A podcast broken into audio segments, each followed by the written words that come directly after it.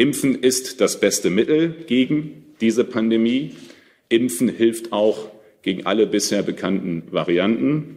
Deswegen lautet heute mein Appell einmal mehr, bitte nutzen Sie die Chance, lassen Sie sich impfen. Gesundheitsminister Jens Spahn klingt fast ein wenig verzweifelt. Endlich ist genug Corona-Impfstoff für alle da, aber nun scheint es so, als würden der Kampagne so langsam die Impfwilligen ausgehen. Die offiziellen Zahlen des Robert Koch Instituts zeigen, das Impftempo in Deutschland hat nachgelassen. In anderen Ländern werden Menschen schon jetzt mit Geldgeschenken, Gewinnspielen oder Restaurantgutscheinen zum Impfen gelockt. Wir fragen deshalb heute, können Prämien die Impfkampagne in Deutschland wieder ins Rollen bringen? Es ist Freitag, der 9. Juli 2021. Ich bin Amelie Berbot. Hi.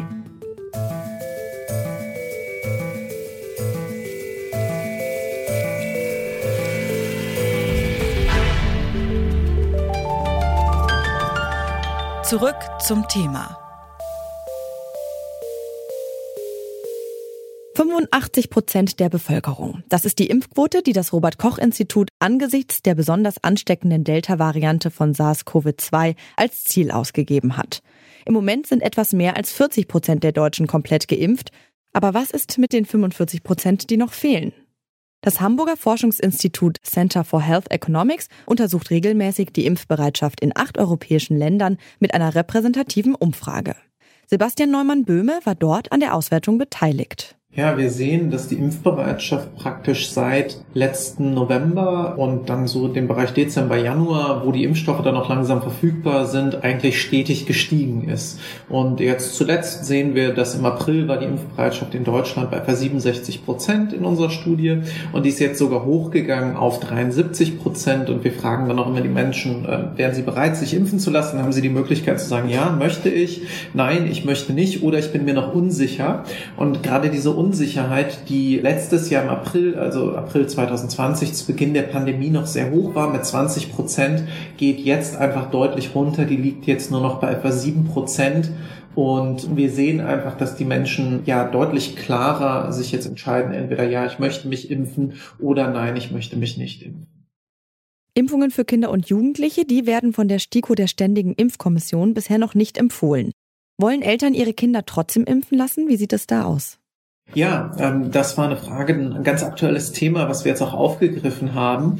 Und da sagen ähm, 53 Prozent der Befragten in Deutschland, ja, ich würde mein Kind äh, definitiv oder wahrscheinlich impfen lassen was europaweit ein ganz guter Wert ist.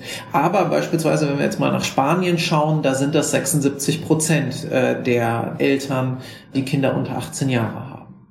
In anderen Ländern gibt es kreative Impfanreize, Geld- oder Restaurantgutscheine zum Beispiel. Was halten denn die Deutschen von solchen Impfprämien? Ja, das ist tatsächlich in Deutschland ein Thema, was ähm, bei den Befragten nicht so gut ankommt.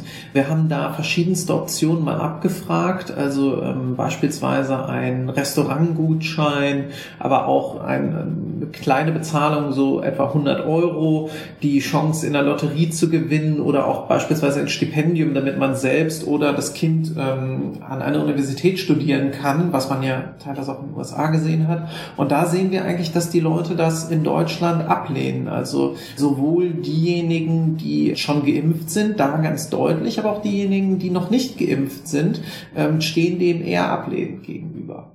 Haben Sie da Gründe abgefragt, warum das so ist? Nein, Gründe haben wir da nicht. Wir haben eine Sache abgefragt, ein Statement. Da haben wir gesagt, inwieweit würden Sie der Aussage zustimmen, dass es unfair ist, äh, wenn man jetzt Leuten einen Anreiz bietet? Und ähm, da haben äh, von denjenigen, die noch nicht geimpft sind, 49 Prozent der Befragten, also die noch nicht geimpft sind, gesagt, sie würden das als unfair empfinden, wenn man jetzt äh, finanzielle Anreize bieten würde. Und von denjenigen, die geimpft sind, sind das sogar 61 Prozent, die halt sagen, ich würde das als unfair empfinden. In Tel Aviv werden Bewohnerinnen und Bewohner mit kostenlosem Hummus zum Impfen gelockt. In Griechenland kriegen junge Menschen unter 25 gleich 150 Euro Guthaben aufs Handy. Und wer sich im US-Bundesstaat Ohio gegen das Coronavirus impfen lässt, der kann mit ein bisschen Glück eine Million Dollar oder ein College-Stipendium gewinnen. Diese kreativen Angebote sollen für eine größere Impfbereitschaft sorgen. Aber welche Prämien bringen überhaupt was? Nora Zech, Professorin für politische Ökonomie am Karlsruher Institut für Technologie, hat diese Frage in einer Studie anhand von Online-Experimenten untersucht. Das Ergebnis? Es ist wichtig, dass die äh, Entschädigungen, die den Menschen gezahlt werden für den Aufwand der Impfung, groß genug sind. Bei 100 Euro steigt die Motivation, sich impfen zu lassen, auf etwa 80 Prozent und bei 500 Euro sogar Richtung 90 Prozent. Und haben Sie eine Idee, woran das liegen könnte? Der Aufwand der Impfung ist ja durchaus beträchtlich und bis jetzt haben sich vor allen Dingen in Deutschland Menschen impfen lassen, die bereit waren, sehr viel Aufwand auf sich zu nehmen. Die sind in andere Städte gefahren oder haben bei lauter Ärzten angerufen oder waren ewig im Internet, um einen Termin zu bekommen. Und längst nicht alle Menschen, die impfbereit sind, möchten so einen großen Aufwand betreiben. Und deswegen ist es wichtig, dass wir diesen Aufwand entschädigen und dass wir den Zugang zu der Impfung viel, viel einfacher machen. Was ich mich bei solchen Prämien frage, wenn ich in zwei Monaten vielleicht 100 Euro kriege für meine Impfung, dann warte ich doch lieber ab, als mich jetzt umsonst impfen zu lassen, oder? Ja, wir müssen unbedingt äh, auch rückwirkend kompensieren. Das ist aber auch fair. Das IFO-Institut schätzt den sozialen Wert der Impfung auf 1500 Euro. Das heißt, wir haben sehr viel Spielraum, den Menschen eine Entschädigung zu geben. 500 Euro wären zum Beispiel auch nur ein kleinerer Bruchteil von diesen 1500 Euro. Ihre Studie hat auch ergeben, Sie haben es schon angesprochen, dass sich mehr Menschen impfen lassen würden, wenn sie sich nicht selbst um einen Termin kümmern müssten. Brauchen wir in Deutschland Leute, die quasi von Haustür zu Haustür gehen und sagen, hier bitteschön Ihr Impftermin? Also tatsächlich gibt es das schon in vielen Ländern. Äh, Israel zum Beispiel, die haben früh angefangen, auch in Ausgehviertel zu gehen mit mobilen Teams. In Pforzheim in Deutschland impft eine Ärztin bereits im Supermarkt. Natürlich müssen wir Wege finden, dass es für die Menschen unaufwendiger wird, diese Impfung zu bekommen. Sie haben Testpersonen in den USA befragt, wo es ja schon länger Anreize gibt zum Impfen.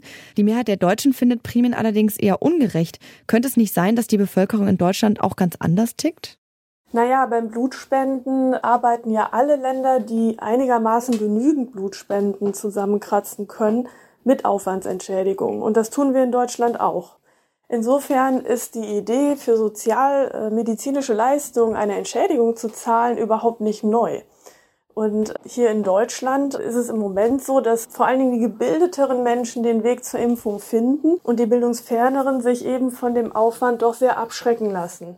Aus unseren Daten geht hervor, dass aber gerade bildungsfernere Menschen sehr gut an Bord zu holen sind, wenn man eben den Zugang zur Impfung erleichtert deswegen bin ich eigentlich sehr optimistisch, dass wir auch hier mit diesen Maßnahmen viel erreichen können.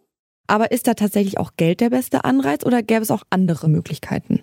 Also Geld ist nicht immer der beste Anreiz. Wenn Sie sehr wenig zahlen, zum Beispiel 10 Euro, dann kann das abwertend wirken. 10 Euro haben ja mit diesem großen Gesamtwert von 1500 Euro auch wenig zu tun und die Menschen verstehen, dass das unverhältnismäßig ist. Ja, es ist schon wichtig, dass man mit 100 Euro oder mehr Aufwandsentschädigung zu den Menschen geht. Und kleine Sachgeschenke, die vielleicht auch nicht mehr wert sind als ein paar Euro, könnten weniger problematisch sein. Also eine Tüte Pommes, Donuts, sowas wird ja auch in anderen Ländern mitunter verschenkt. Das ist wahrscheinlich weniger abwertend, als wenn ich jemandem 2,50 Euro in die Hand drücke. Aber jetzt geht es ja darum, die Menschen wirklich zu motivieren. Und dann ist es einfach wichtig, dass es Entschädigungen sind, die sich auch angemessen anfühlen. Und da sind wir eben ab 100 Euro dann an einem Punkt, wo die Menschen sich wirklich gewertschätzt und ernsthaft entschädigt für den Aufwand fühlen.